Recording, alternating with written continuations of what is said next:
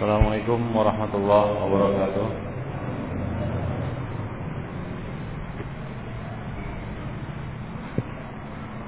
Alhamdulillah nahmaduhu wa nasta'inuhu wa nastaghfiruh wa na'udzu billahi min shururi anfusina wa sayyiati a'malina may yahdihillahu fala mudilla lahu wa may yudlil fala hadiya lahu.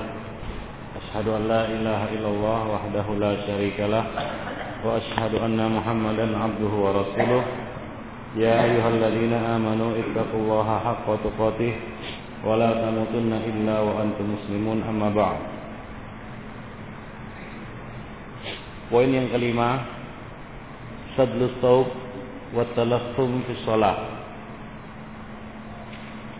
Kesalahan orang-orang yang salat dalam menutup aurat mereka atau di dalam berbusana adalah sadlus thawb, yaitu mengurai pakaian dan memakai penutup e, wajah di dalam salat, yaitu ketika mengerjakan salat. An Abi Hurairah radhiyallahu anhu anna Rasulullah sallallahu alaihi wasallam naha anis sadal bis shalah wa ayyughatiya ar-rajulu fah. Rasulullah sallallahu alaihi wasallam melarang mengurai pakaian, artinya menggeraikan pakaian dalam salat, dan melarang kaum laki-laki, ar-rajul ya, kaum laki-laki menutup mulut mereka dalam salat.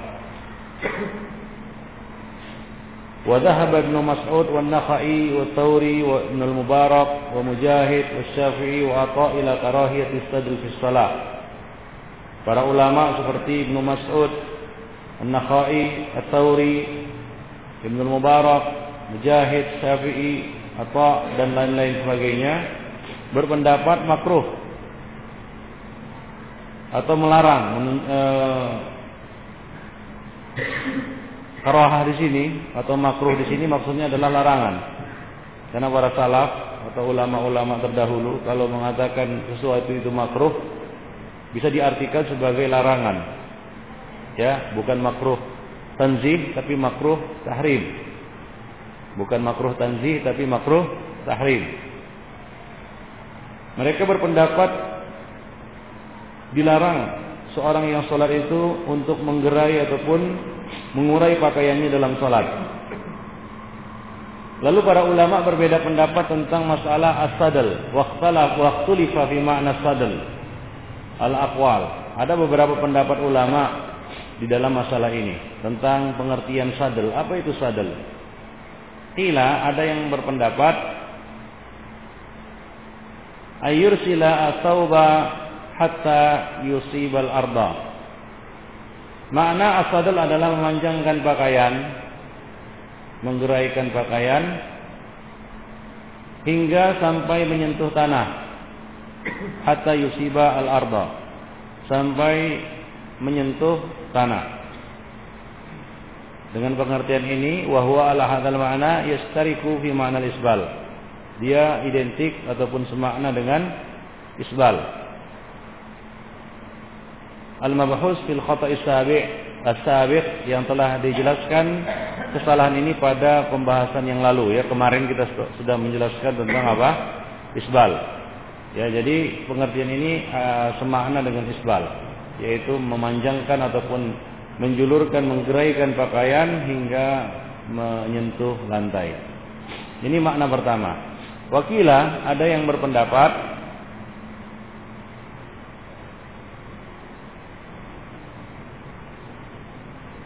Wah, ini adalah wahada tafsir Syafi'i. Ya, tadi yang kita sebutkan tadi adalah tafsir dari Al-Imam Asy-Syafi'i. Nah, ada yang mengatakan ayyurkhir rajulu thawbahu ala atiq atiqihi thumma la, la yamassuhu. Ada yang berpendapat, ada yang mengatakan makna sadl adalah apabila seorang laki-laki mengurai pakaiannya sampai ke atas bahu yang kemudian ia tidak menyentuhnya. Wa huwa ala hadzal ma'na khaufan min kashfil atiqaini. Dan dengan pengertian ini menunjukkan orang tersebut takut akan terbuka kedua bahunya. Dan pembahasan ini akan disebutkan nanti insyaallah taala. Wa tafsirus sabiq lil Imam Ahmad, dan ini adalah pengertian ataupun makna yang dipilih oleh Al-Imam Ahmad. Wa qala sahibun nihayah, adapun penulis kitab An-Nihayah yaitu Ibnul Athir mengatakan menjelaskan tentang makna sadal, wa huwa ayyal tahifa bi thawbihi wa yudkhila yadayhi min dakhilin fayarka'u wa yasjudu wa huwa kadzalik. Makna sadal adalah menurut beliau apabila seseorang menyelimuti dirinya dengan pakaiannya ataupun dengan kainnya, lalu dia memasukkan kedua tangannya ke dalam, lalu dia rukuk dan sujud sementara kondisi dalam dengan kondisi tangannya di dalam. Jadi tidak nampak gerakan sholatnya, tidak nampak dia angkat tangan, dia tidak tidak nampak dia bersedekap dan lain sebagainya, karena itu terjadi di balik bajunya. Yaitu dia meletakkan kainnya di atas bahunya, kemudian dia tidak memasukkan tangannya ke dalam lengan baju. Lalu dia rukuk dan sujud dalam kondisi seperti itu. Nah demikian. Ini adalah penjelasan yang disampaikan oleh penulis kitab An-Nihayah. Waqal bila mengatakan wa hadza muttaridun fil qamis wa ghairihi min ath-thiyab. Dan kalau pengertiannya seperti ini, maka as-sadl itu bisa terjadi pada gamis dan pada pakaian-pakaian yang lainnya. Ya misalnya pakaian yang memiliki kancing di tengahnya, ya. Lalu seseorang me menyantolkan pakaian itu pada kedua bahunya, dia tidak memasukkan tangannya ke dalam lengan bajunya. Ya, dia tidak masukkan tangannya ke dalam lengan bajunya. Nah, ini masuk dalam pengertian sadal. Penulis mengatakan wa huwa ala hadzal ma'na, dan kalau kita ambil pengertian yang ini, maka yastariku fi ma'na istimalis shamma, maka dia identik atau semakna dengan istimalus shamma. Ya, istimalus shamma ya yang di, yang dilarang oleh Rasulullah sallallahu alaihi wasallam dalam hadis Abu Sa'id Al-Khudri. Rasulullah sallallahu alaihi wasallam mengatakan, "Naha Rasulullah sallallahu alaihi wasallam an istimalis shamma." Rasulullah melarang seseorang mengenakan pakaian dengan cara istimalus shamma. Ahlul lughah yaitu para ahli bahasa mengatakan bahwa yang dimaksud dengan istimalus shamma adalah wa huwa ay yukhallila jasadahu bis-thawbi, yaitu menyelimuti ya, menyelimuti seluruh jasadnya dengan kain, la yarfa'u minha janiban, tanpa mengangkat salah satu dari sisinya, yaitu tanpa mengangkat salah satu dari sisinya, wala yabqa ma yukhriju minhu yadahu, dan dia tidak memiliki celah untuk mengeluarkan tangannya. Jadi tangannya di dalam. Misalnya seorang berselimut dengan uh, apa namanya dengan selimut atau dengan uh, kita katakan dengan kain besar, ya seperti misalnya kain ihram, ya. Kemudian dia lipat pakai uh, badannya dengan kain tersebut hingga tangannya nggak bisa bergerak di dalam, hingga terganggulah gerakan sholatnya. Ya mungkin dia tidak bisa mengangkat tangannya dengan sempurna, dia juga tidak bisa eh, apa namanya melakukan gerakan sholat dengan sempurna. Nah ini yang dimaksud dengan istimalu as-shamma, ya istimalu as-shamma. Wa qala Ibnu Qutaibah, Ibnu Qutaibah mengatakan summiyat shamma, cara berpakaian seperti ini disebut shamma li'annahu yasudul manafidh kullaha, karena dia telah menutup seluruh celah-celah pada pakaian itu hingga tidak ada celah untuk mengeluarkan tangannya, tidak ada celah untuk bergerak dengan bebas. Ya, ini dapat kita lihat ya di sebahagian daerah, khususnya di daerah-daerah yang ada musim dingin, karena kalau di sini tidak eh, tidak terlihat ya. Nah kalau di daerah-daerah tertentu seperti misalnya di uh, padang pasir ataupun di uh, wilayah yang ada musim dinginnya, maka mereka biasa menggunakan yang namanya batu. Batu itu seperti kain ihram. Pernah lihat kain ihram? Ya kain ihram yang panjang itu. Nah itu dilipat pada uh, ba badannya dengan dengan apa namanya dengan metode lipatan tersendiri, sehingga kadangkala Ya, dengan lipatan itu tangannya tidak bisa ter, apa namanya tidak bisa bergerak. Memang hangat, tapi efeknya adalah tangannya akan susah untuk bergerak. Nah demikian, itu dapat kita lihat di daerah-daerah seperti di Afghanistan, di Pakistan, di Iran, ya banyak yang masih menggunakan kain-kain uh, seperti ini untuk me, selimut seperti ini untuk membungkus tubuh mereka ketika keluar, ya kita keluar, ya khususnya pada musim dingin karena itu sangat hangat sekali. Nah demikian Ibnu Fiddin. Nah seperti ini masuk dalam kategori uh, istimalus somma. Jadi Ibnu Qutaibah mengatakan disebut somma karena pakaian itu menutupi semua celah. Ya, fatasiru kassahrah as-somma.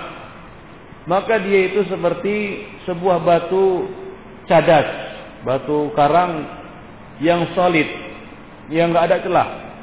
Ya, batu yang yang tak ada tak ada celah. Allati laisa fiha kharqun. Ya, tanpa ada celah, tanpa ada lubang sama sekali. Ya. Tanpa ada ada ada lubang satupun. Nah ini disebut as-somma, ikhwan fillah, ya, sakhratus somma. Nah, dan orang yang memakai pakaian dengan cara seperti itu dikatakan istimalus somma. Seolah-olah dia batu yang e, tubuhnya itu batu yang dibungkus dengan pakaian. Wallahu a'lam. Nah, kemudian ikhwan fillah, wa ala hadzal ma'na, dan berdasarkan pengertian di atas, tu'lam khata'u katsiran minal musallin, dapat kita ketahui kesalahan dari sebahagian orang yang salat, indama yusalluna wajjakit ala katifaihim min ghairi ay yudkhilu aydiyahum fi kammiha. Dari situ dapat kita ketahui kesalahan sebahagian, sebahagian besar orang-orang yang salat, yaitu ketika mereka mengerjakan salat dengan jaket, akan tetapi jaket itu mereka letakkan di atas pundak mereka tanpa mereka memasukkan tangan mereka ke dalam lengan jaket. Paham maksudnya? Yaitu e, dicantolkan saja jaketnya pada kedua pundaknya. Nah kemudian dia sholat tanpa memasukkan kedua tangannya ke dalam jaket. Ya ke, apaan, ke lengan jaketnya. Nah tentunya ikhwan fillah ini akan mengganggu gerakan sholat. Ya dia tidak akan bisa mengangkat e, tangannya dengan baik. Ya ketika takbir. Dan tidak bisa juga ruku dengan baik mungkin. Dan tidak bisa sujud dengan baik. Karena terganggu gerakannya. Baik. Wa yu'ayyidu hadza ma qalahu Abu Ubaid. Dan ini didukung oleh pernyataan Abu Ubaid. Beliau mengatakan. As-sadl adalah. As-sadl huwa isbalur rajuli taubahu min ghairi ayyadumma janibaihi baina yadaihi. Fa indammahu falaysa bisadlin. Beliau mengatakan as-sadl adalah seseorang seorang laki-laki memanjangkan pakaiannya, memanjangkan pakaiannya dan mengenakannya tanpa memasukkan tangannya ke bagian lengan pakaian tersebut. Atau menggeraikan pakaiannya, dia me, apa namanya? menjulurkan pakaiannya tanpa memasukkan kedua tangannya ke dalam lengan pakaian ataupun kain tersebut. Fa indammahu falaysa bisadlin. Namun apabila ia memasukkan tangannya maka tidak disebut sadl. Jika dia memasukkan tangannya maka itu tidak disebut sadl.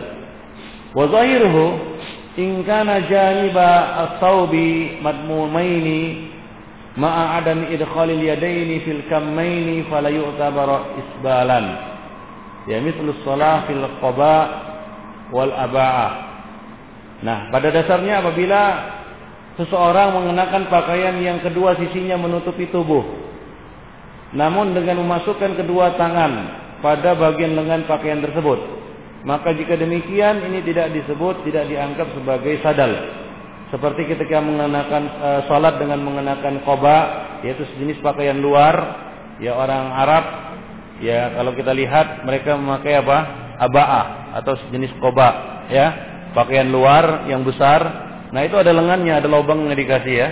Nah tempat mengeluarkan tangannya. Nah apabila ada seperti itu maka ini tidak termasuk as-somma atau tidak termasuk sadal. Tapi jika tidak ada dan dia bungkus tubuhnya, ya dia cantolkan saja ya aba'ah itu ataupun qoba itu pada lengannya ataupun pada bahunya, maka ini bisa jatuh dalam makna as-sadal. Wallahu a'lam.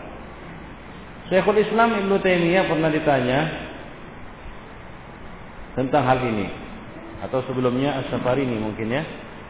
Qala As-Safarini, As-Safarini berkata, su'ila Syekhul Islam, Syekhul Islam pernah ditanya, antarhil qaba' al-katifaini min ghairi ayyudkhila yadayhi fi kammayhi, hal huwa makruhun am la? Syekhul Islam pernah ditanya tentang meletakkan qaba' pada kedua bahu tanpa memasukkan kedua tangan ke bagian lengannya. Makruhkah perbuatan ini atau tidak? Maka beliau menjawab, fa'ajaba bi annahu la ba'sa bidzalika bi ittifaqil fuqaha wa laysa hadha min as-sadil makruh li'anna hadha al-libs libsah laysat libsatul yahud. Beliau menjawab, para ulama sepakat bahwa hal itu tidak mengapa atau boleh, karena bukanlah termasuk sadel yang dimakruhkan. Itu hanyalah pakaian biasa dan bukan pakaian kebiasaan kaum Yahudi. Intaha, wallahu a'lam. Jadi di sini zahirnya ikhwan fillah Syekhul Islam berpendapat sebaliknya, yaitu hal itu tidaklah mengapa, ya, tidaklah mengapa dan tidak termasuk as-sadl menurut beliau. Wa daliluhu, kemudian beliau membawakan uh, dalilnya di sini, marwahu Muslim fi sahihi an Wail bin Hujur. Hadis yang diriwayatkan oleh Imam Muslim dalam sahihnya dari Wail bin Hujur, annahu ra'an Nabiy sallallahu alaihi wasallam hina dakhala fi shalah kabbara thumma altahafa bi thawbihi. Bahwa aku melihat, dia melihat, Wail bin Hujur melihat Rasulullah sallallahu alaihi wasallam ketika masuk untuk mengerjakan salat, beliau bertakbir. Thumma altahafa bi thawbihi. Kemudian beliau menyelimuti diri dengan pakaiannya. Thumma wada'a yadahu al-yumna 'ala al-yusra. Kemudian beliau meletakkan tangan kanan di atas tangan kiri. Falamma arada ayyarka'a akhraja yadayhi minat thawb. Dan ketika hendak rukuk maka beliau mengeluarkan tangannya dari dari pakaian. Min tsumma rafa'ahuma. Nah, dari sini ikhwan fillah azani Allah wa iyyakum jami'an.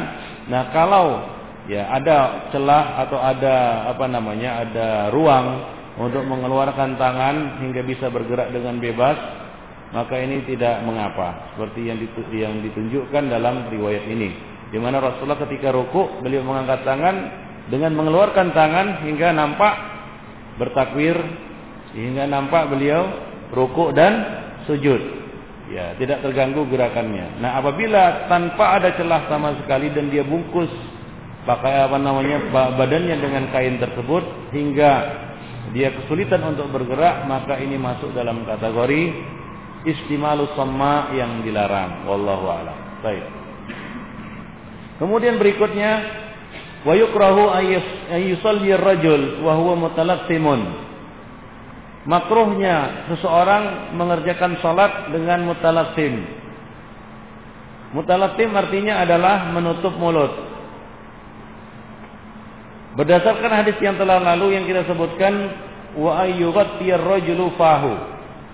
Rasulullah melarang seorang laki-laki mengerjakan salat dengan menutup mulutnya.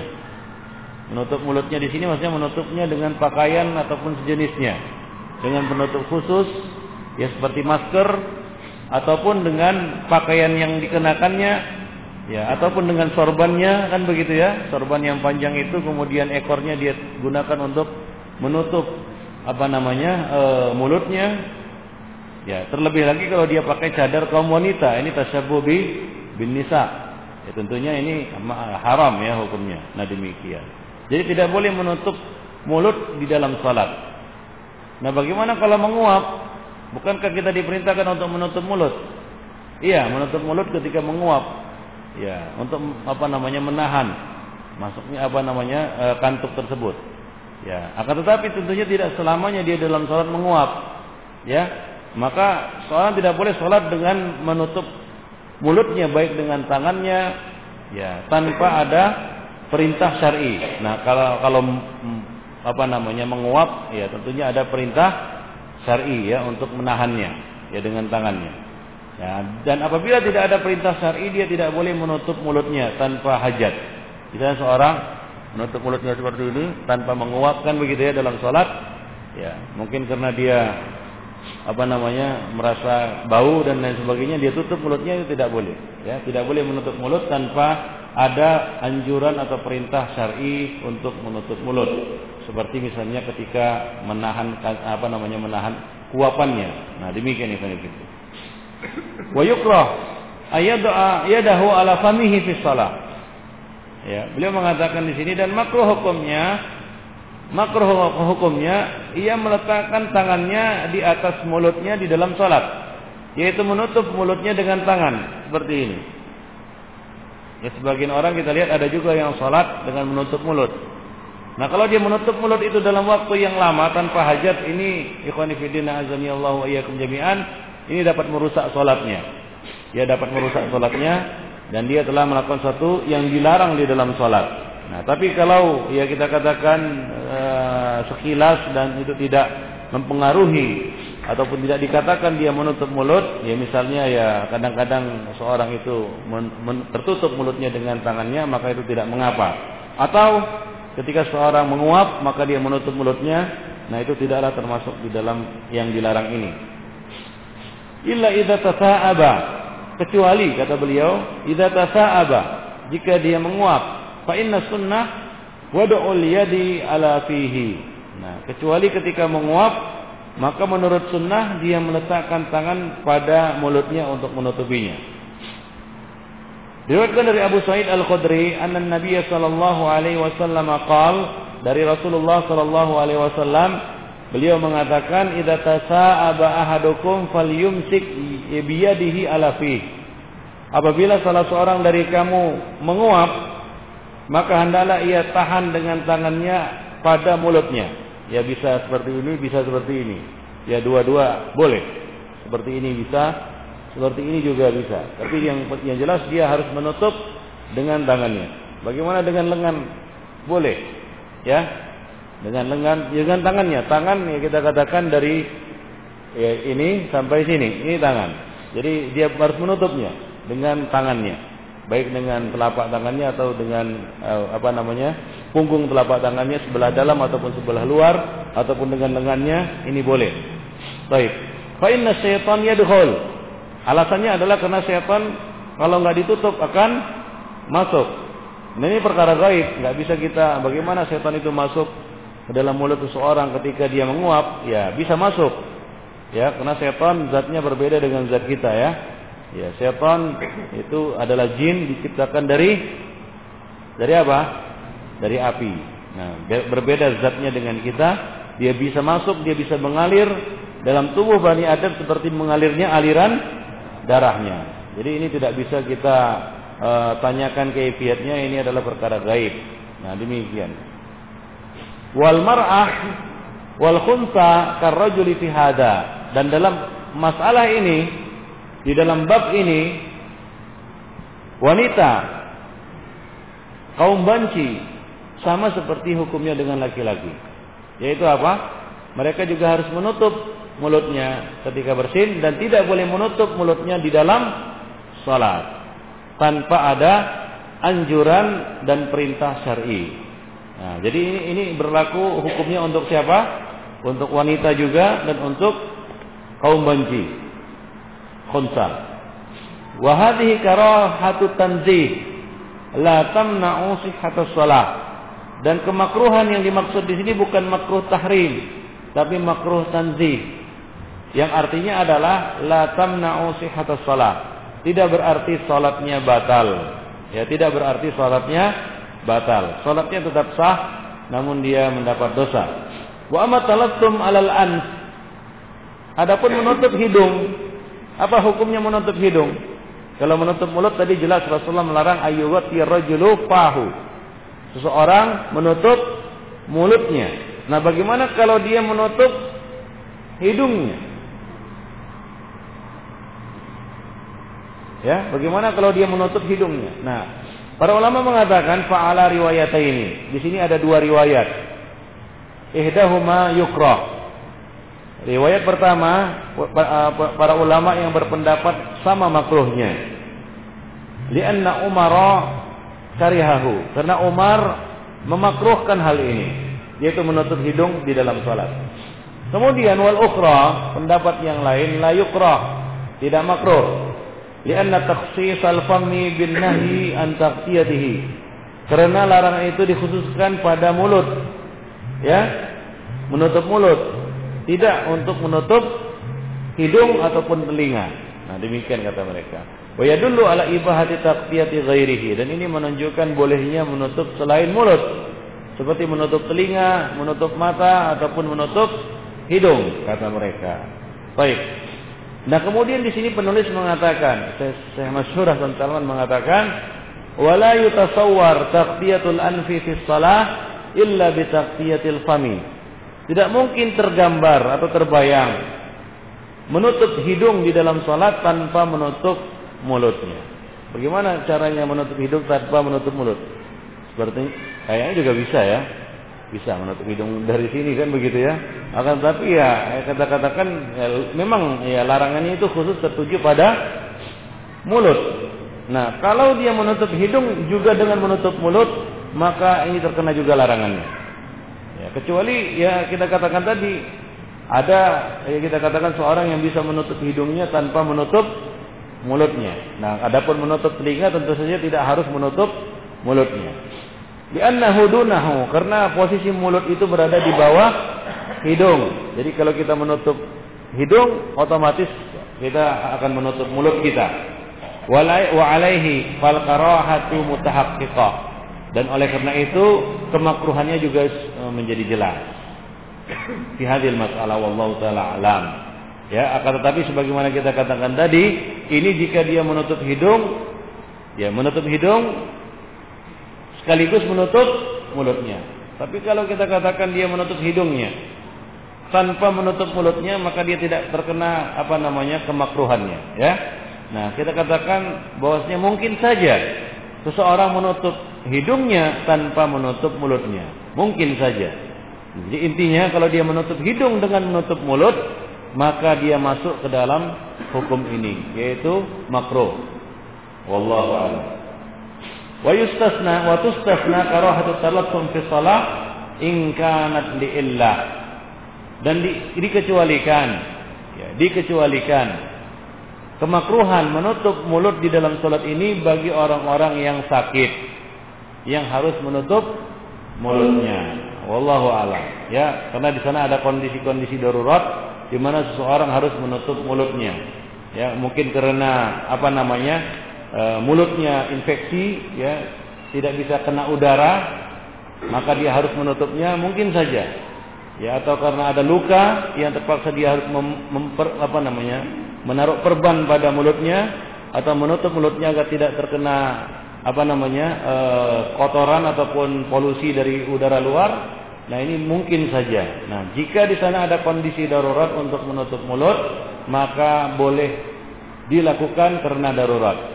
Dan tidak termasuk darurat di sini adalah memakai masker dengan alasan apa namanya, oh, wah lagi musim penyakit pakai masker, atau flu babi pakai masker dalam sholat, itu tidak di, dibolehkan. Karena itu belum masuk dalam kategori darurat. Karena yang namanya darurat itu tuqaddaru biqadariha, ya, darurat itu ada kadarnya. Tidak semua kondisi kita jadikan darurat. Ya, baik ikhwanifiddin. Nah, darurat misalnya seseorang harus terpaksa menutup mulutnya karena luka ataupun karena hal-hal lain yang mengharuskannya menutup mulutnya. Wallahu a'lam. Baik, kita lanjutkan.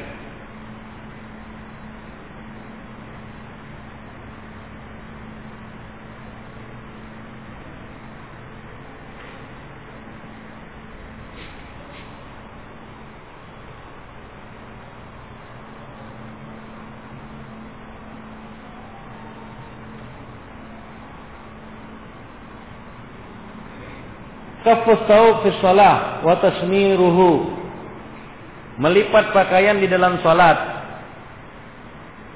Ai tasmiruhu, melipat atau menggulung sama di dalam salat. Wa min akhta'i ba'dil musallin, di antara kesalahan sebagian orang yang salat adalah annahum yakuffuna ay yusammiruna thiyabahum qabla dukhulihim fi shalah.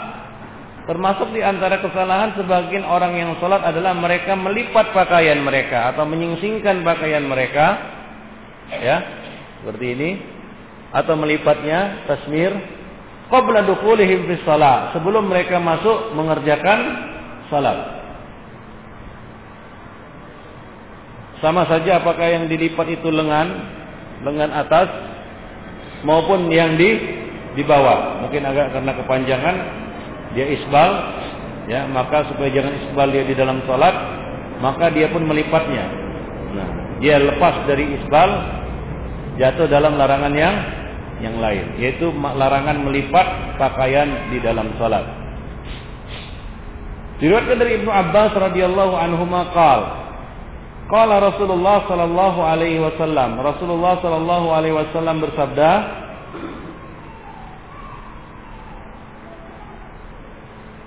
umirtu an asjuda ala sab'ati ala sab'atin wala akuffa sya'ran wala thawban. Aku diperintahkan untuk sujud dengan tujuh, ya, tujuh anggota sujud.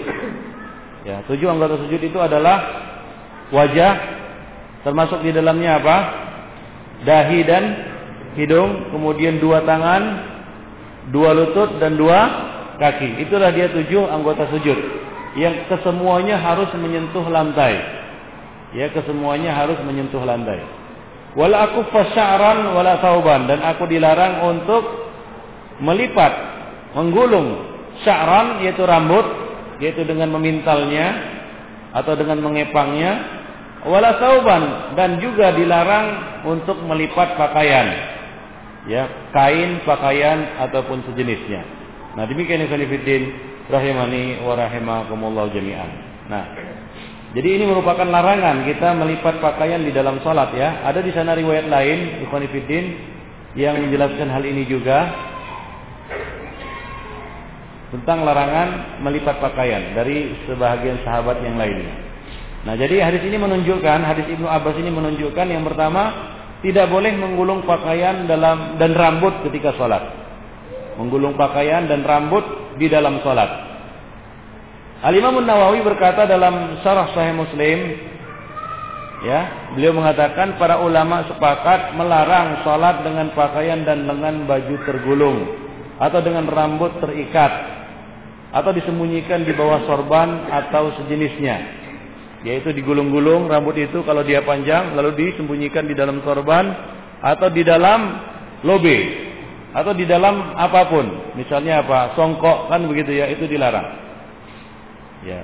Kemudian juga dilarang melipat pakaiannya di dalam sholat, baik itu pakaian yang di atas maupun yang di bawah, nanti akan dijelaskan.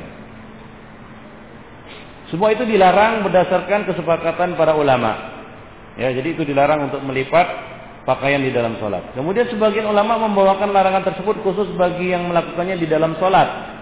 Ada yang mengatakan itu dilarang di dalam sholat saja. Namun pendapat ini perlu kita koreksi, ya. Al-Imam An-Nawawi mengatakan menjelaskannya, ya, sebagai berikut, yaitu lanjutan dari penjelasan beliau tadi. Kemudian jumhur ulama berpendapat bahwa larangan ini berlaku mutlak bagi yang sholat dalam keadaan demikian, baik ia sengaja menggulungnya untuk sholat atau sebelumnya memang sudah tergulung untuk tujuan lain. Ya, sebagian orang dulu modelnya apa? Melipat-lipat pakaian, kan begitu ya? Lengan, lengan pendek pun udah pendek pun dilipat-lipat. Ya, melipat uh, pakaiannya, apa, apa, apalagi lengannya agak kepanjangan maka dilipatnya. Ya, itu itu dilarang. Nah, menurut Al-Imam An-Nawawi, ya, menurut Al-Imam An-Nawawi larangan ini sebenarnya bukanlah hanya khusus di dalam sholat saja, tapi ini juga berlaku untuk di luar sholat. Untuk tujuan apapun dia menggulung pakaian itu. Apakah karena tujuan tujuannya pakaian itu kepanjangan, lengan itu kepanjangan, ataupun yang lainnya, atau untuk berbangga atau untuk menunjukkan sesuatu dan lain sebagainya, itu hukumnya dilarang di dalam sholat, terlebih di luar sholat, terlebih lagi di dalam sholat. Bismillahirrahmanirrahim. Ya. Kemudian sebagian ulama membawakan larangan tersebut kepada hukum makruh. Mereka mengatakan ini hukumnya makruh, artinya makruh tanzih. Namun zahirnya adalah haram dan tidak ada dalil yang memalingkannya dari hukum haram. Ya, tidak ada dalil yang memalingkan larangan ini kepada hukum apa namanya? E, tidak ada dalil yang memalingkannya e, dari hukum haram kepada hukum makruh. Itu maksudnya. Ya, baik. Nah, Ibnu Khuzaimah telah menulis satu bab di dalam kitab sahihnya, Sahih Ibnu Khuzaimah. Ya, beliau menulis bab yang berjudul Bab Larangan Menggulung Pakaian Dalam Salat. larangan menggulung pakaian dalam solat. Jadi ini menunjukkan hukum haramnya, ya, menunjukkan hukum haramnya. Jadi bukan sekedar makruh menggulung pakaian di dalam solat. Baik, kita lanjutkan.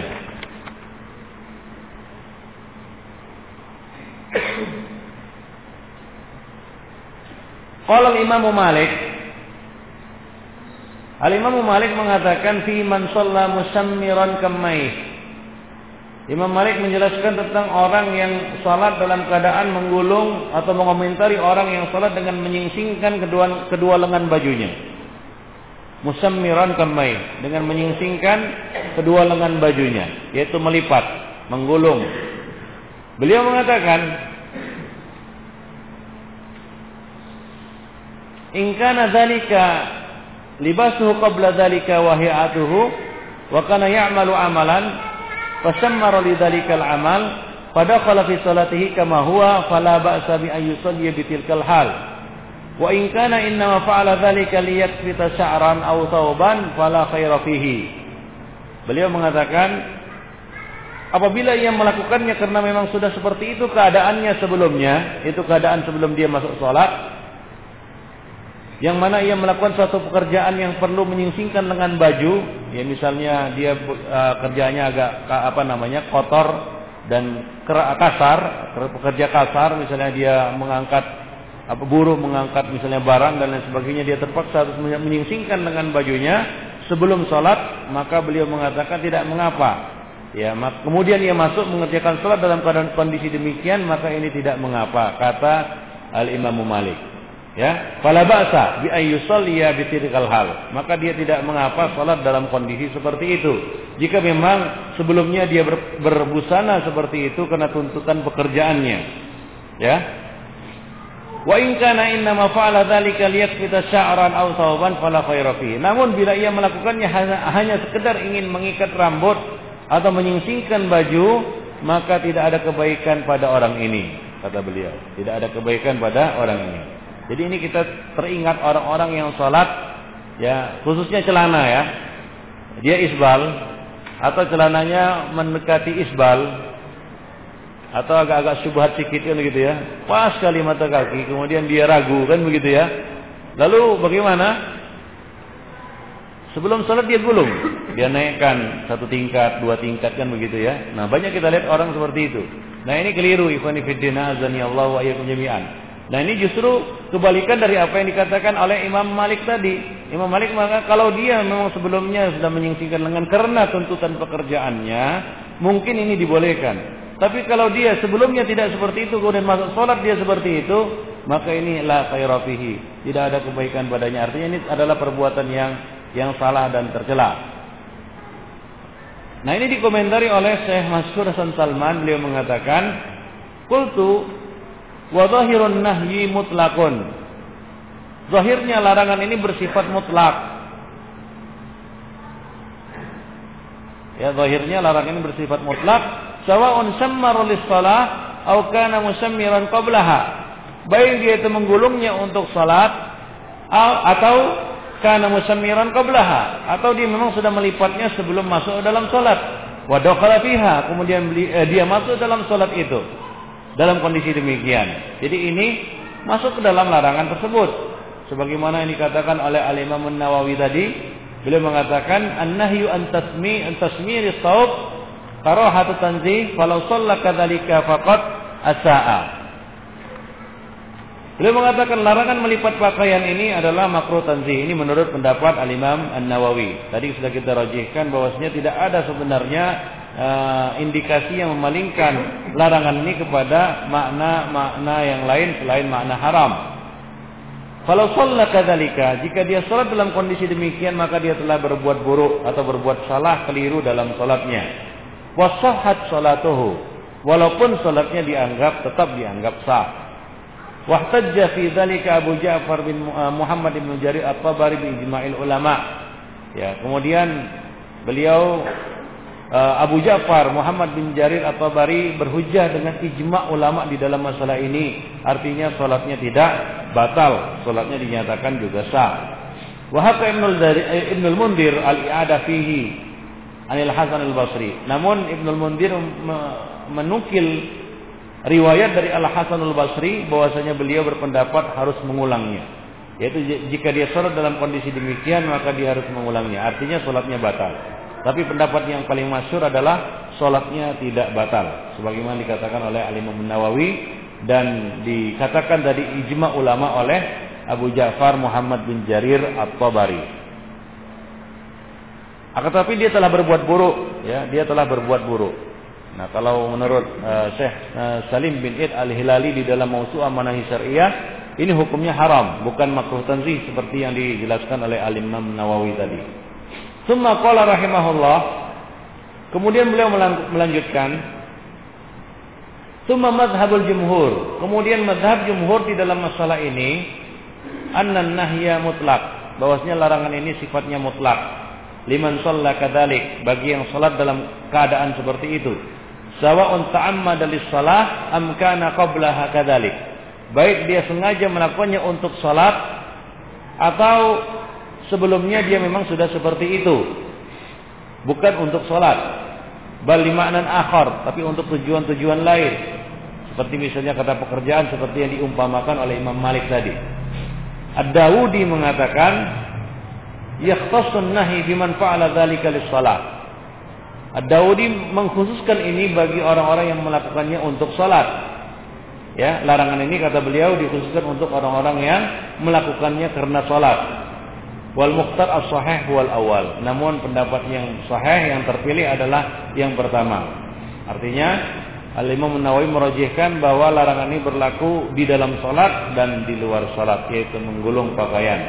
Wa huwa zahirul manqul an as-sahaba wa ghairihim. Itulah pendapat yang yang paling zahir yang dinukil dari para sahabat dan para ulama lainnya. Nah, demikian itu. Kemudian uh, Syekh uh, Masyur, apa namanya Salim bin Id al-Hilali di dalam kitabnya Mausu'ah Manahi Syariah menjelaskan bahwa ini berlaku pada lengan baju dan lengan kaki, artinya lengan bawah dan lengan atas. Ya, larangan ini berlaku untuk lengan bawah dan lengan atas, yaitu menggulung lengan baju ini yang di atas ataupun menggulung celana, maksudnya menggulung celana, menggulung kain, menggulung jubah ataupun yang lainnya. Nah, demikian. Wallahu a'lam bishawab. Karena itu semua termasuk as-saub. Dan Rasulullah Shallallahu Alaihi Wasallam mengatakan apa? Kami dilarang untuk melipat pakaian. Dan termasuk pakaian adalah apa? Celana, sarung, jubah, lengan jaket, lengan baju dan lain sebagainya. Wallahu a'lam. Baik. Nah, hanya saja para ulama berbeda pendapat apakah e, sorban termasuk ya, ha, di dalam kategori ini, hingga orang yang sholat dengan melipat sorbannya harus mengurai sorbannya. Wallahu alam. Tapi zahirnya tidak mengarah ke sana. Ya, zahirnya hadis ini tidak mengarah kepada sorban, hanya mengarah kepada lengan-lengan baju ataupun pada baju. Karena sorban ya tidak masuk dalam kategori baju. Wallahu alam.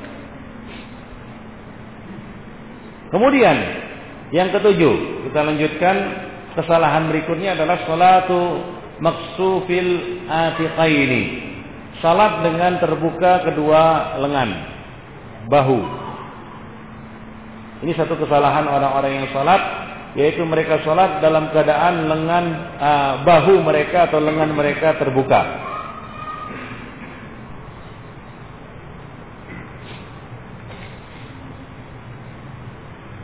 Tentunya haram sholat ya. Nanti akan kita jelaskan perbedaan pendapat apakah sah sholatnya. Orang yang sholat dengan sengaja membiarkan bahunya terbuka, ya, apakah sah sholatnya atau bat, uh, batal, artinya tidak sah. Apakah bahu termasuk aurat yang khusus ditutup di dalam sholat, salah satu dari keduanya. Nah, ini akan kita bahas. Ya, diriwayatkan ada beberapa riwayat ikhwan fillah dalam ha, masalah ini, di antaranya adalah riwayat Abu Hurairah radhiyallahu anhu, Rasulullah sallallahu alaihi wasallam mengatakan, la yusalliyanna ahadukum fi thawbil wahidi laisa ala atiqihi min husayun. Janganlah salah seorang dari kamu salat dengan mengenakan sehelai pakaian saja sementara tidak ada satupun yang menutupi lengannya atau bahunya. Kalau dia pakai satu pakaian saja, ya, jadi hendaklah dia menutupkan lengannya dengan pakaiannya tersebut, jangan menyelempangkannya atau sejenisnya. Dalam riwayat Muslim, ala atiqaihi, pada kedua lengannya. Yajibu ayyada al-musalli ala atiqaihi syai'an. Nah, kemudian di sini Ibnu Qudamah mengatakan berkaitan dengan hadis tadi, hadis Abu Hurairah tadi, beliau mengatakan yajibu ayyada al-musalli ala atiqihi syai'an minal libas. Orang yang salat wajib meletakkan sesuatu pakaian pada salah satu dari kedua lengannya, bahunya. In kana qadiran ala dzalika, jika dia mampu untuk melakukannya. Nah, kecuali dalam kondisi tidak mampu, itu darurat ya, maka dia salat dalam kondisi bagaimanapun dia bisa mengerjakan salat. Wallahu alam. Nah, dalam hal ini para ulama berbeda pendapat, bagaimana kalau orang tidak punya sehelai pakaian pun alias telanjang bulat? Apakah dia harus salat pada waktu itu atau dia menunda salatnya hingga dia ketemu pakaian?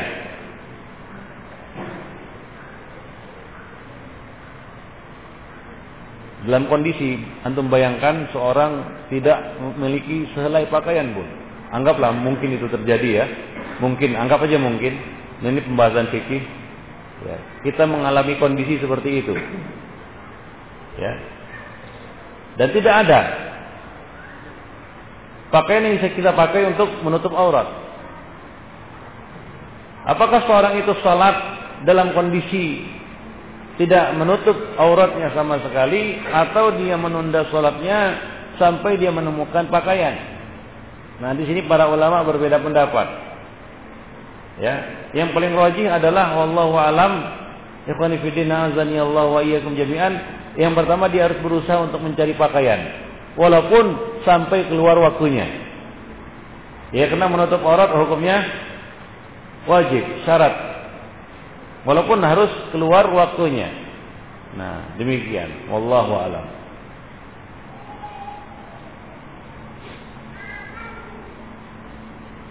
Wa huwa qaul Ibnul Mundhir, dan ini merupakan pendapat Ibnul Mundhir.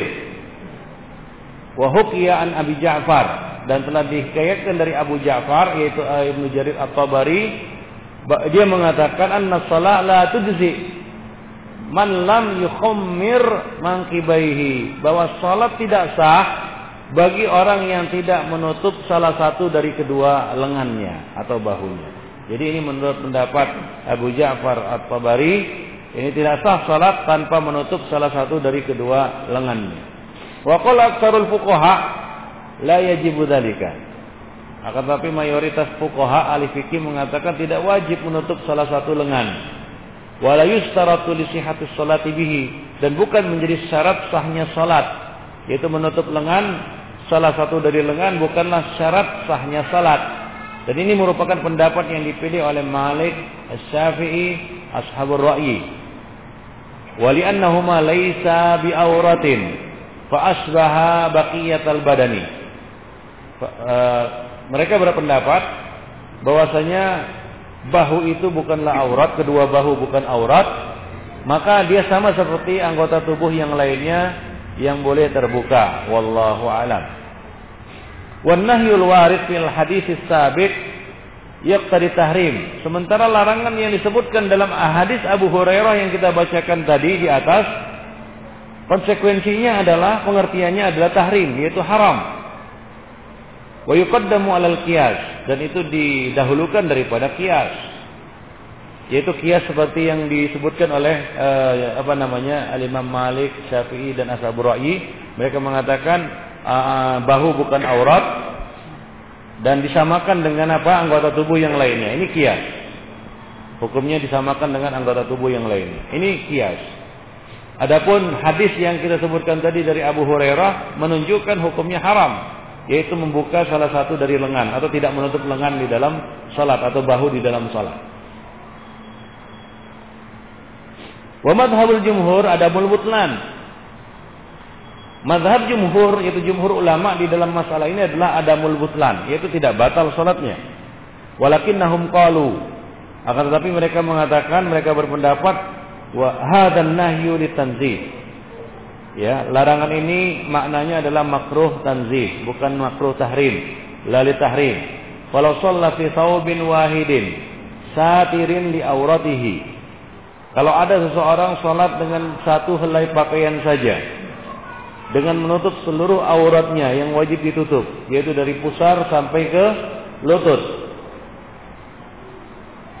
Sementara laisa ala atiqihi min husay, tidak ada satupun yang menutupi kedua bahunya, sahhat salatuhu, maka dianggap sah salatnya. Ma'al karahah, namun makruh, yaitu berdosa.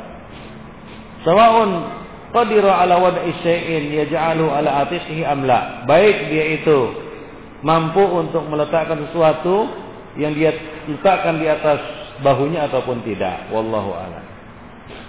Akhta al-Kirmani fadda'an al-ijma' munaqidun ala jawazi tarkihi. Dan beliau mengatakan di sini al-Kirmani telah keliru karena dia telah mengklaim ijma' bolehnya untuk membuka ataupun membiarkan bahu itu terbuka. Nah, demikian. Jadi ini juga merupakan pelajaran, ya, yang namanya ijma itu tidak boleh asal klaim, ya. Imam Ahmad mengatakan manidda al ijma faqad kadzab. Barang siapa yang mengklaim suatu ijma maka bisa jadi dia telah bohong. Ya, mana tahu para ulama itu berselisih pendapat. Jadi kita jangan mudah untuk mengklaim al ijma. Nah, di sini Al-Kirmani telah keliru karena dia telah mengklaim adanya ijma' bolehnya membuka kedua lengan di dalam salat. Wa kalamuhu manqudun, dan perkataan Al-Kirmani ini terbantah dengan apa? Dengan pendapat Imam Ahmad dan Ibnu Al-Mundhir sebagaimana yang telah kita jelaskan tadi, bahwasanya Ibnu Al-Mundhir berpendapat apa? Yajib, wajib, artinya tidak boleh dia tidak menutupnya. Dan juga Abu Ja'far At-Tabari beliau mengatakan as-shalah la tujzi. Salat tidak sah bagi orang yang tidak menutup kedua bahunya. Wallahu a'lam. Wa qala Ibnu Ibnu Hajar al Asqalani mu'aqiban al-Kirmani. Ibnu Hajar al Asqalani mengkoreksi ataupun membantah perkataan al-Kirmani tadi. Beliau mengatakan kadza qal, begitulah yang dikatakan oleh Kirmani. Wa ghafala amma dzakarahu ba'da qalilin an Nawawi. Dia lupa apa yang dia sebutkan setelah itu dari Al-Imam An-Nawawi.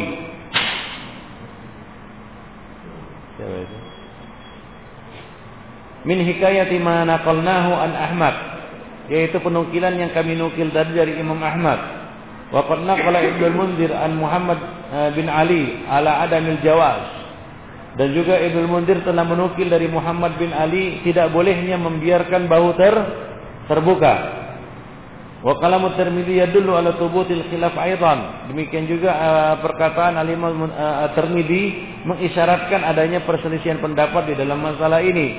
Jadi tidak benar klaim ijma' yang dikatakan oleh Al-Kirmani tadi. Kemudian uh, At-Tahawi telah membuat satu bab di dalam Syarhul Ma'ani, ya, baban fi Syarhil Ma'ani, yang menunjukkan adanya khilaf di dalam masalah ini. Wa naqala al-mana', kemudian beliau menukil riwayat yang melarang hal itu, yaitu melarang membiarkan salah satu bahu terbuka dari Ibnu Umar, kemudian dari Tawus, dari An Nakhai, wa naqalahu ghairuhu an Ibnu Wahab, eh, Ibnu Wahab dan Ibnu Jarir.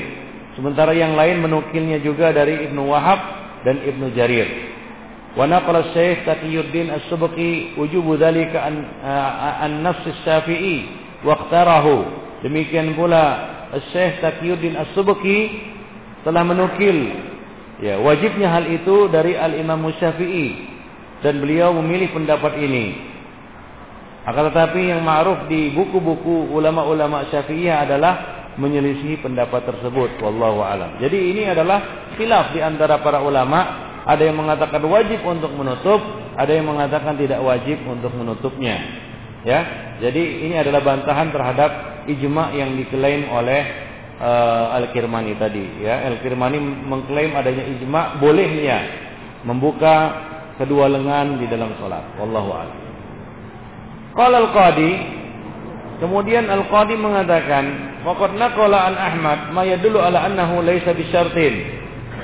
telah dinukil dari Imam Ahmad yang menunjukkan bahwasanya menutup salah satu bahu bukanlah syarat.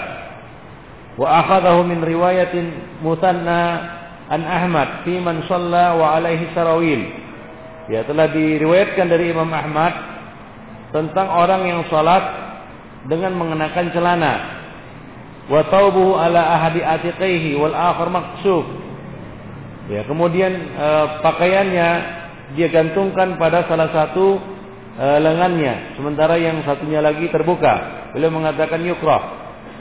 Apakah ini afwan? Apakah ini yuk, uh, makruh? Beliau mengatakan yukrah, makruh. Wa qila lahu yu'mar ayu'id. Apakah harus diulang salatnya? Beliau mengatakan falam yara alaihi i'adah. Beliau tidak berpendapat harus mengulang salat. Jadi demikian. Nah, ini pendapat dari Imam Ahmad, ya.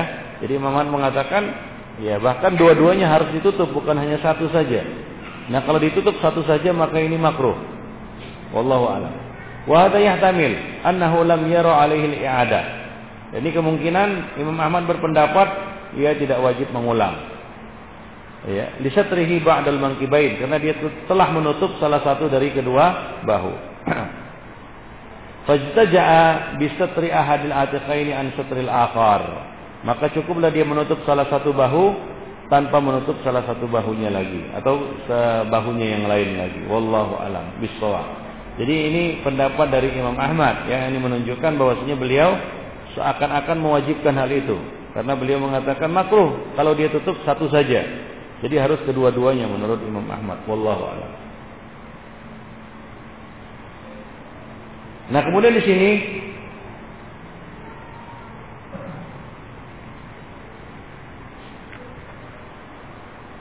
para ulama berselisih pendapat tentang apakah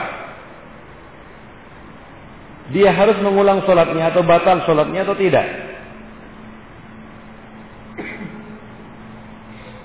Kesimpulannya adalah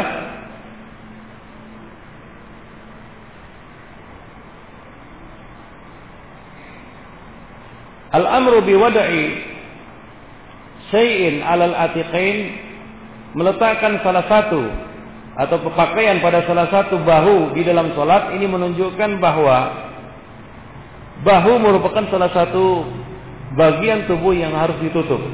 Ya, bagian tubuh yang harus ditutup di dalam sholat, khusus di dalam sholat, tidak di luar sholat, berdasarkan sabda Rasulullah Shallallahu Alaihi Wasallam tadi, kecuali dalam kondisi-kondisi dia tidak memiliki pakaian untuk menutupnya. Ya, dia tidak memiliki pakaian untuk menutupnya. Itu kondisi pengecualian atau darurat di mana dia tidak punya pakaian.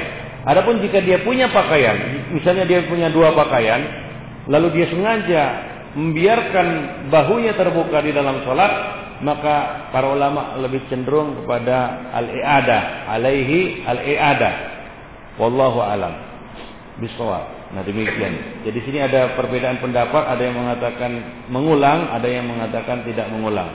Dan pendapat yang mengatakan mengulang itu lebih lebih apa namanya lebih selamat. Artinya artinya dia tidak ber apa namanya ber e, berspekulasi dengan sholatnya, apakah sah atau tidak. Jadi untuk melenyapkan keraguannya, maka dia ulang sholatnya. Itu jika dia memiliki kemampuan untuk menutup kedua lengannya atau salah satu lengannya dengan baju atau pakaian. Wallahu a'lam. Baik.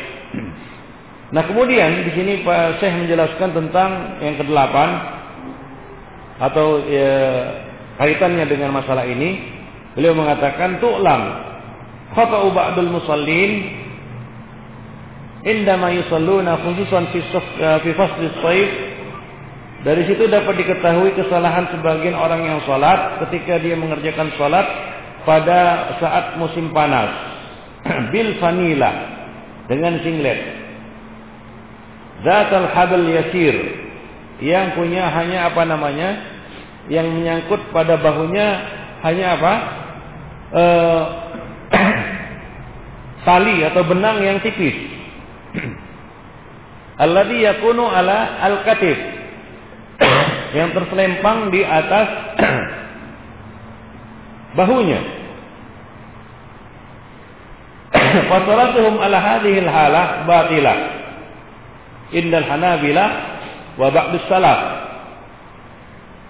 Solat mereka dalam kondisi seperti ini batil menurut ulama-ulama Hanabilah dan sebagian ulama salaf, sebagaimana yang kita singgung tadi. Makruhatun indal jumhur, dan makruh indal jumhur.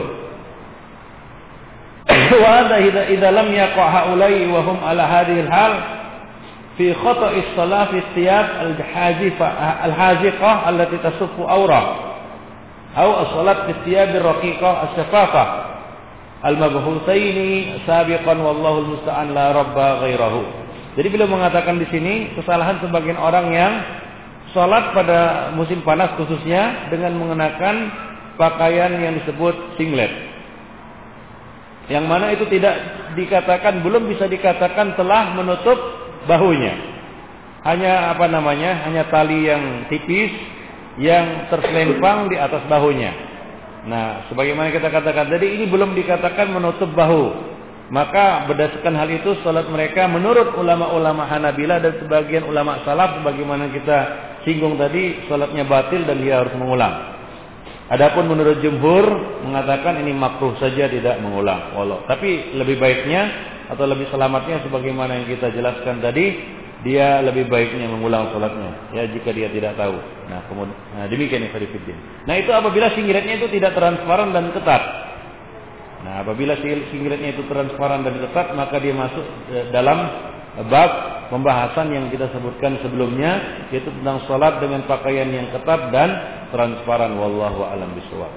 Nah, demikianlah masalah e, menutup kedua bahu ataupun salah satu bahu di dalam salat, ya, dan hukum-hukumnya. Nah, nanti akan kita lanjutkan dengan masalah berikutnya, yaitu as-salat fi tsaubil ladzi alaihi surah. Salat dengan mengenakan pakaian yang bercorak gambar atau dengan bercorak e, salib atau dengan bercorak e, kita katakan pemandangan atau sesuatu yang mengganggu orang yang salat.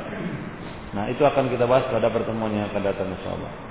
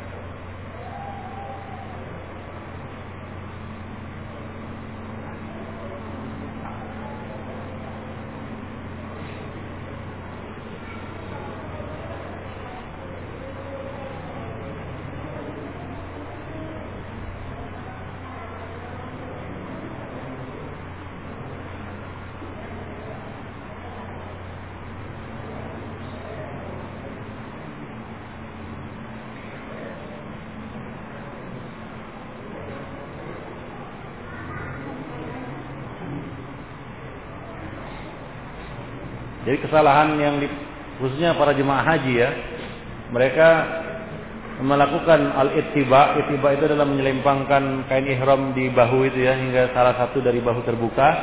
Itu hanya pada saat tawaf. Adapun sholat tidak harus seperti itu. Nah, kita lihat sebagian jemaah haji setelah mereka tawaf dalam, dalam kondisi seperti itu, seperti yang ada pada gambar-gambar jemaah haji itu, ya, salah satunya terbuka. Nah, setelah mereka selesai tawaf dan sholat di belakang makam Ibrahim, mereka sholat dalam kondisi seperti itu juga. Nah, ini keliru, ya. Bahkan sebagian mereka ada yang melepas uh, kain ihramnya hingga kedua bahunya terbuka. Nah, ini keliru. Ini termasuk salah satu kekeliruan yang dilakukan oleh para jemaah haji. Nah, tidak sedikit jemaah haji, ya, dan umrah yang jatuh dalam larangan ini. Mereka mengerjakan sholat dengan mengenakan ihram sementara kedua pundak mereka terbuka. Nah, sebagian dari mereka keliru di dalam mengartikan syariat ittiba, yaitu meletakkan bagian tengah kain ihram di bawah pundak kanan dan menyelempangkan kedua ujung kain ihram pada pundak kiri. itu hanyalah berlaku pada tawaf. Dan tawaf juga bukan seluruh tawaf, hanya pada putaran pertama saat mengerjakan haji ataupun umrah. Adapun salat keharusannya adalah menutup aurat. Nah, ini kekeliruan sebagian para jemaah haji. Wallahu a'lam. Jadi larangan untuk membiarkan bahu terbuka lebih rajih adalah haram. Wallahu a'lam. Dan untuk selamatnya bagi orang yang sengaja melakukan seperti itu, ya selamatnya dia mengulang sholatnya agar dia tidak berspekulasi atas keabsahan sholatnya. Nah, di sini ada perbedaan pendapat di antara ulama ya. Ya jumhur mengatakan ya tidak batal, hanya makruh saja.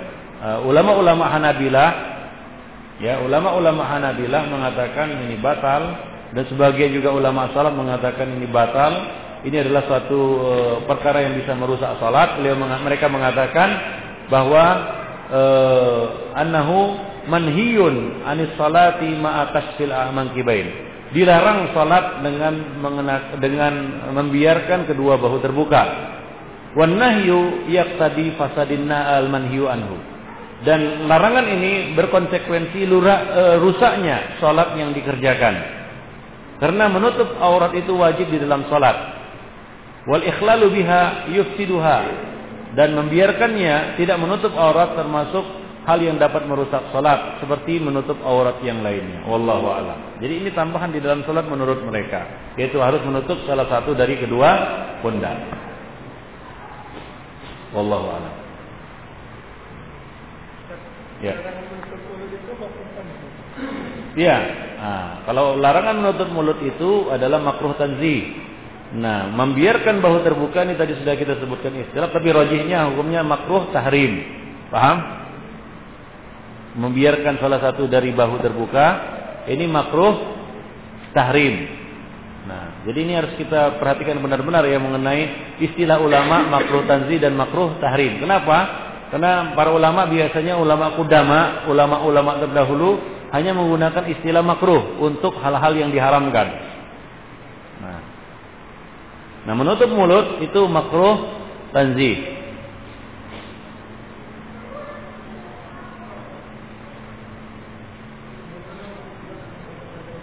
Ya, ya sama saja.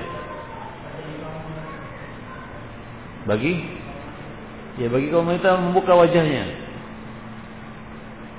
membuka penutup wajahnya. Ini berlaku untuk pria dan wanita dan banci.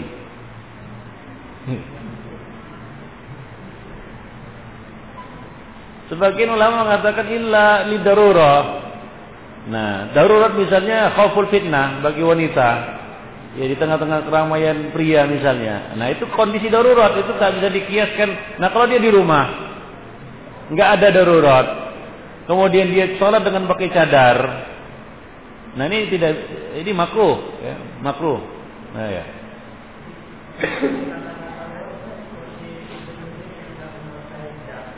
Ah enggak, tidak,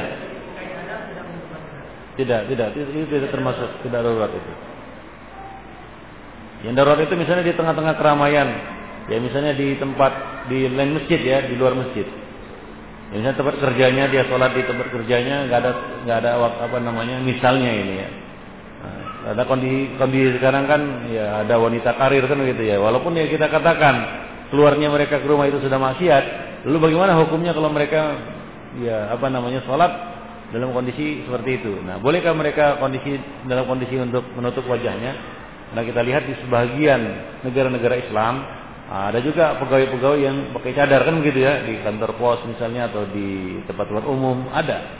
Nah, bagaimana kalau mereka sholat di tempat-tempat umum seperti itu, tidak di masjid misalnya ya, yang lalu lalang kaum pria dia mengenakan cadar, misalnya di, misalnya kondisinya ya, misalnya di sebagian bandara, yaitu airport, yang tidak menyediakan musola, mereka harus sholat di di, di mana di emperan kan begitu ya. Nah, mereka pakai cadar, ini kondisi darurat tak, tak mengapa. Wallahu a'lam. Tapi kalau tidak darurat maka tidak boleh mereka sholat pakai cadar. Ya. Dan yang paling untuk menutup makanan melalui syurga masuk tanah dan yang memalukan.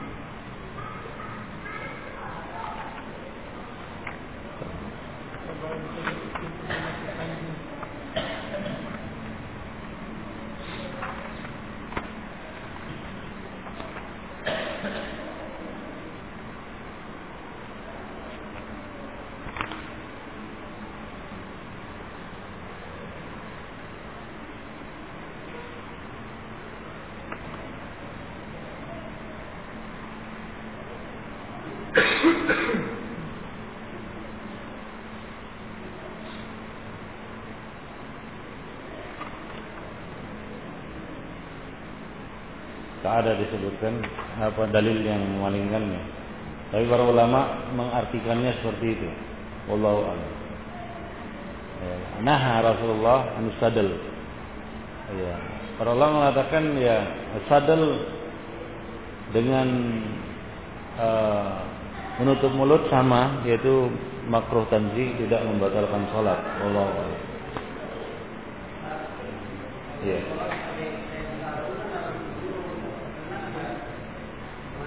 Ya, itu gulungnya gulung atas, bukan gulung bawah. Iya.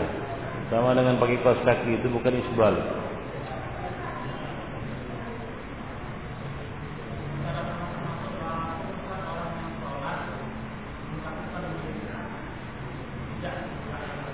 Nah, itu nanti.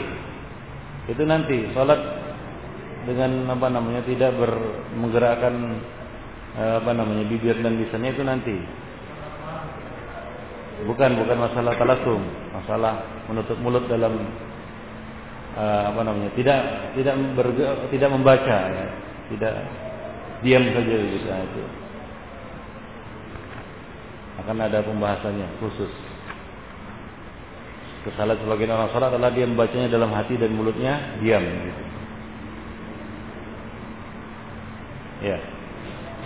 Ada di sini ya dalil yang memalingkannya. Tapi para ulama memahaminya seperti itu. Mereka mengatakan hadhihi karahiyatu tanzih, yang tidak membatalkan ataupun tidak menyebabkan e, batalnya salat. Wallahu a'lam.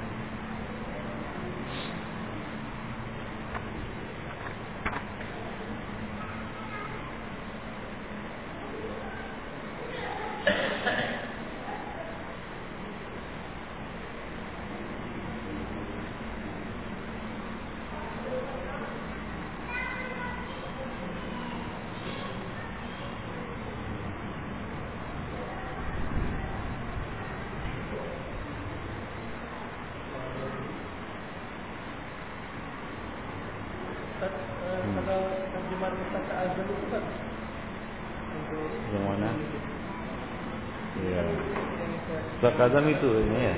Itu. Itu pustaka azam. Nah, itu pustaka azam. Itu pustaka azam, iya kan? Hah? Kekopian. Ya, eh, itu dia itu itu. Itu juga banyak banyak kesalahan juga itu. Sama dengan itu ya. Sama. Beda cetakan. Ini kurang kurang bagus. Itu beberapa catatan kaki mungkin tidak dicantumkan.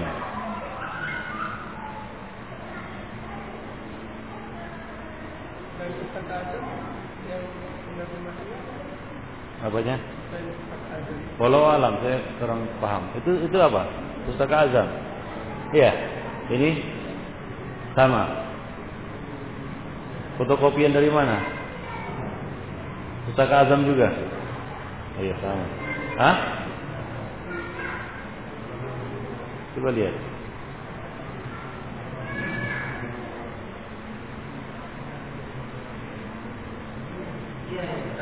Iya. Yeah.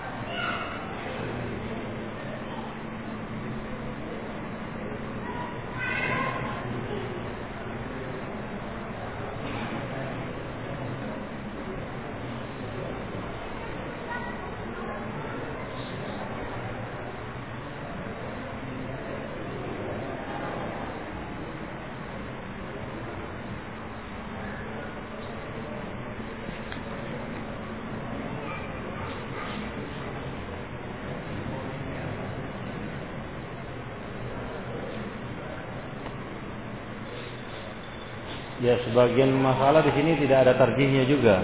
Ya, jadi beliau memaparkan beberapa pendapat tanpa mengisyaratkan tarjih, dan kadang-kadang beliau pun tarjih. Ya.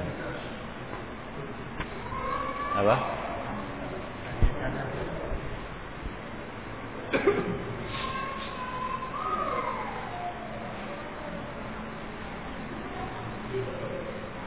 Bagaimana sholat wanita bercadar bila sholat di masjid yang berhijab, pembatas penutup? Apa cadarnya harus dibuka? Ya, harus dibuka. Atau masuk dalam kondisi darurat yang boleh tetap dipakai. Gak ada daruratnya di sini. Ya, tidak ada daruratnya. Wallahu a'lam.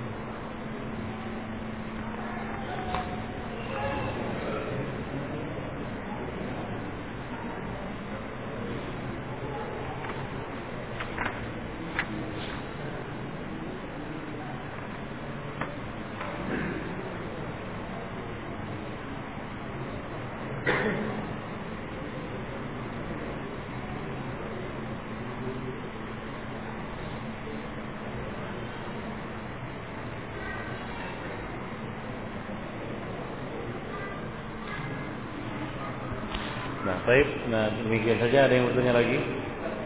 Nah. Nah.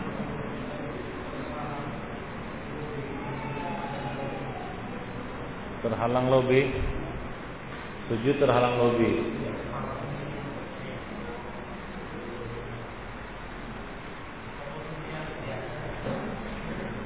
Ya, bahayanya itu tidak tidak.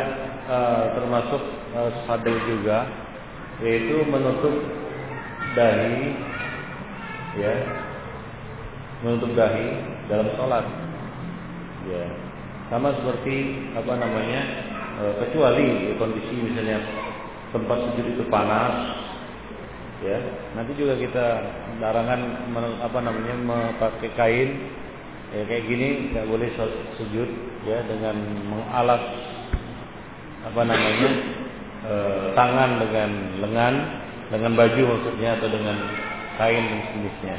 Jadi harus dilepas, e, kecuali dalam kondisi misalnya lantai itu panas, seperti sebagian sahabat karena sujud di padang pasir yang panas, mereka memasukkan tangan mereka ke dalam lengan baju mereka kemudian sujud. Nah, seperti ini.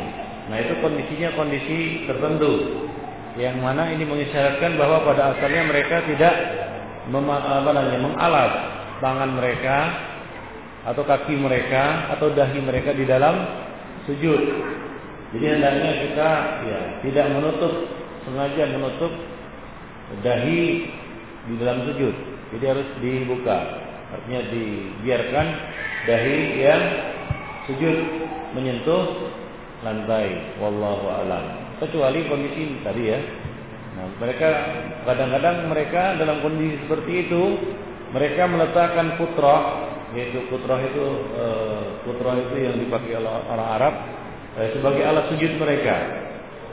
Ya, sebagai alas sujud dalam kondisi panas, ya, yaitu e, lantai tempat sholat itu panas. Tapi kalau kondisinya normal, maka janganlah seorang sengaja menutup dahinya atau hidungnya lalu dia sujud di atasnya. Wallahu a'lam.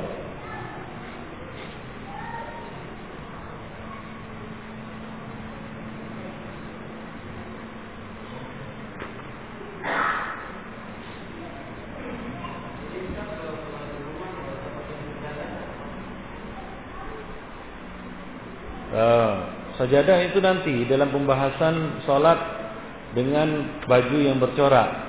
Nanti akan menjelaskan juga mengenai eh, sajadah yang bercorak yang dapat me, apa namanya mengganggu konsentrasi orang yang sholat. Nah, jika sajadahnya model seperti itu, maka ini makruh hukumnya memakai sajadah tersebut. Bahkan bisa jadi ini dilarang jika memang gambarnya itu sangat mengganggu, ya. Nah, wallahu a'lam. Nanti akan dibahas pada poin yang kedelapan, yaitu larangan memakai pakaian yang bercorak gambar di dalam salat. As-salatu fi tsaubil ladzi alaihi surah. Salat dengan mengenakan pakaian yang terdapat gambar di dalamnya. Nah, kalau pakaian yang bergambar saja itu dianggap bisa mengganggu, bagaimana pula jika itu berada di hadapan, ya, di hadapan orang yang sholat itu, di mana dia diperintahkan untuk menghadap, menghadap apa tempat sujud. Sementara di tempat sujudnya ada macam-macam, kan begitu ya. Nah, perlu antum ketahui bahwasanya membuat sajadah itu bukan se, e, sebahagiannya atau mungkin mayoritasnya bukan kaum muslimin, ya. Kadang-kadang made in Cina, ya. Dan kadang pun dibuat oleh kaum muslimin, kaum muslimin yang tak mengerti. Ya, bagaimana itu bisa dapat mengganggu orang yang sholat. Nah, jarang kita dapati sajadah itu yang polos, kan begitu ya. Nah, banyak dari sajadah itu yang bercorak-corak seperti itu, yang sangat mengganggu. Nah, ada yang digambar di situ ditenun gambar Ka'bah, kan gitu ya. Nah, kadang-kadang juga ada yang kilas itu berbentuk salib. Nah, ini lebih-lebih lagi. Karena Rasulullah memerintahkan agar tidaklah membiarkan salib kecuali mematahkannya. Mematahkannya secara fisik, kalau itu e, e, salibnya tiga dimensi, atau dengan mematahkannya yaitu dengan membuatnya tidak lagi berbentuk salib jika itu dalam bentuk gambar. Wallahu a'lam. Nah, gitu. Di sebagian itu ada masjid, gambar masjid kan gitu ya. Kubahnya itu bukan Bukan bulan bintang, tapi ada yang kadang-kadang bentuknya macam salib kan begitu. Ada juga e, sejadah yang coraknya seperti itu. Nah, ini mengganggu jelas. Nah, jadi nggak usah pakai kalau kalau sajadahnya seperti itu. Kecuali sajadah yang seperti itu dialas dengan kain yang polos.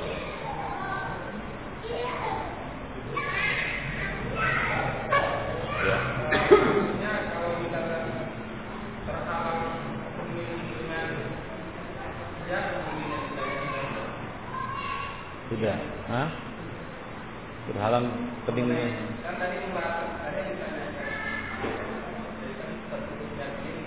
Hmm.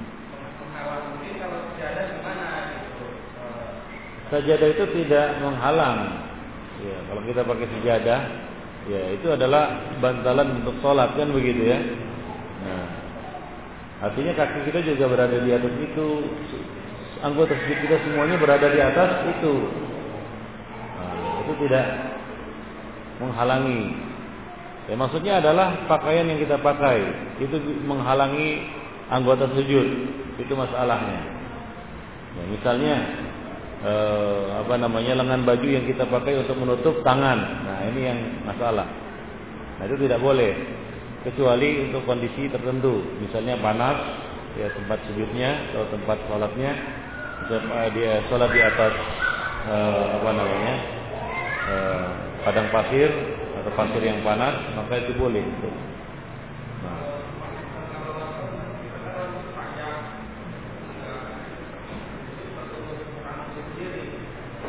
Untuk rambut sendiri. Nah. Allah alam itu nggak apa-apa.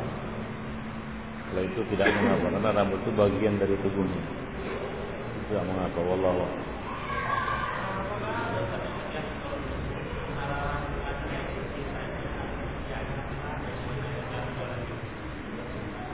Ah. Ya, macam-macam kondisinya. Ya, misalnya kondisinya lantainya dingin, dia harus pakai alas.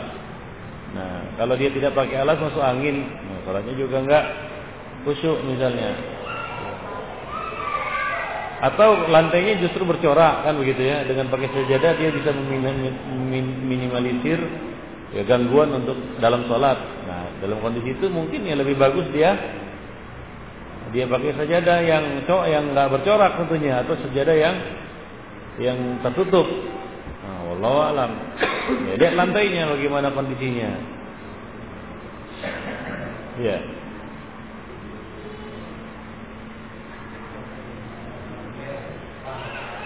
Dia lebih bagus tidak pakai sajadah. Saat sujud dia lantai ya, gitu. Tapi bolehkah pakai sajadah? Jawabnya boleh. Asalkan sajadah itu memenuhi kriteria, tidak mengganggu salat dan lain sebagainya.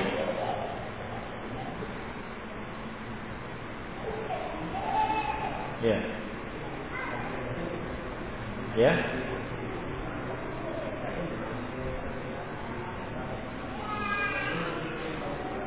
Nah. Takbir apa yang diulangnya?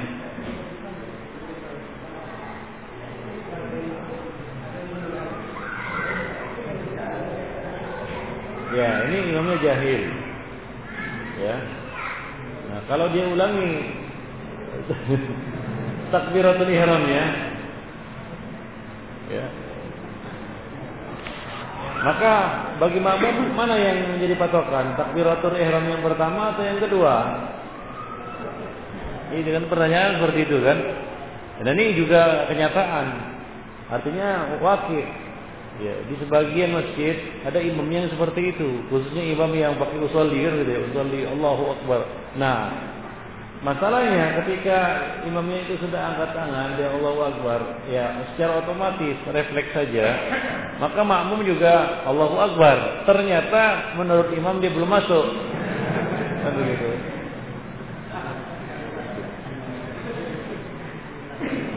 Maka apa yang harus dilakukan oleh makmumnya? Ikhwan fil din, innamal imam liyutamma bihi.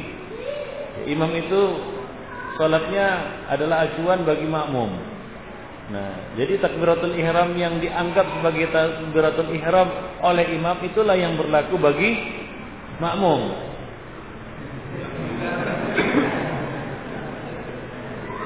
Iya. Iya.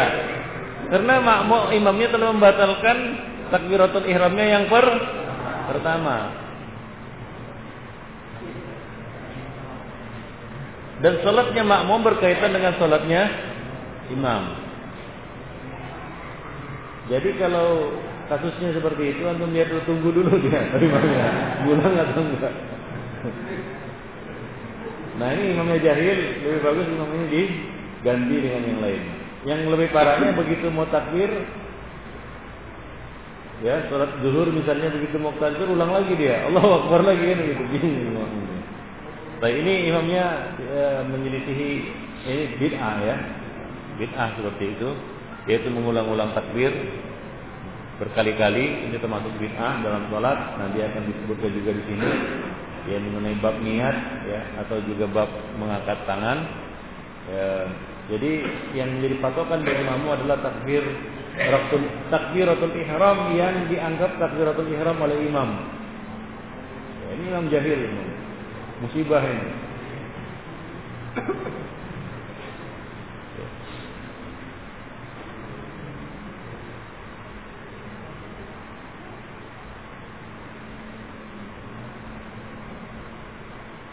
Sebagian orang itu dari sisi was-was ya. Was-was dia merasa uh, takbirnya itu belum sempurna, ya, belum kena dengan niatnya, maka dia ulangi takbirnya sampai berkali-kali. Orang terkena waswas, orang terkena waswas, dia berwuduk berkali-kali, ya wuduk sekali, wuduk dua kali, kan ada seperti itu ya. Nah rupanya wuduk yang terakhir dia nggak lupa membasuh tangan. Dia dia wuduk sekali, wuduk dua kali kan, ada itu yang mondar-mandir wuduk-wuduk aja terusnya. Nah, tapi kena waswas, waswas dia. Nah rupanya wudhu yang terakhir kali dia lupa membasuh tangan, dia tidak membasuh tangan, atau dia lupa membasuh kaki misalnya. Nah sahkah wudhunya? Apakah wudhunya itu binaan yang menjadi patokan wudhunya yang pertama yang sudah sempurna sebenarnya atau yang terakhir? Kemudian dia masuk solat. Habis solat dia teringat, wah kaki aku belum mencuci. Lalu dia mengatakan, ah, yang pertama tadi sudah cuci kok, katanya gitu. Sementara dia sudah lima kali meruduk. Yang jadi patokan dia, ya, yang jadi patokan dia, apakah wuduknya yang pertama atau yang terakhir? Hah? Yang yang terakhir. Ini malah mau lebih niat, karena niatnya ketika dia berwuduk terakhir membatalkan wuduk yang pertama. Nah, karena dia anggap wuduk yang pertama atau sebelumnya tidak sah. Maka dalam kondisi seperti ini, dia, jika teringat dia bahwasanya wuduknya yang terakhir itu tak mencuci kaki, maka dia harus mengulang salatnya. Didasarinya atas apa wuduknya yang terakhir. Demikian juga kasusnya seperti itu. Kalau ini takbir-takbir terus, kalau tiga kalian itu, takbir yang mana yang diambil? Takbir yang terakhir. Wallahu a'lam bishawab. Walaupun ini kita katakan seperti orang yang berwudu itu was-was kan gitu ya. Ini juga was-was. Itu dari syaitan. Tapi begitulah kadang-kadang kondisi itu juga kita alami. Atau kita jumpai orang yang seperti itu ada. Yang was-was gitu. Ya. Paham.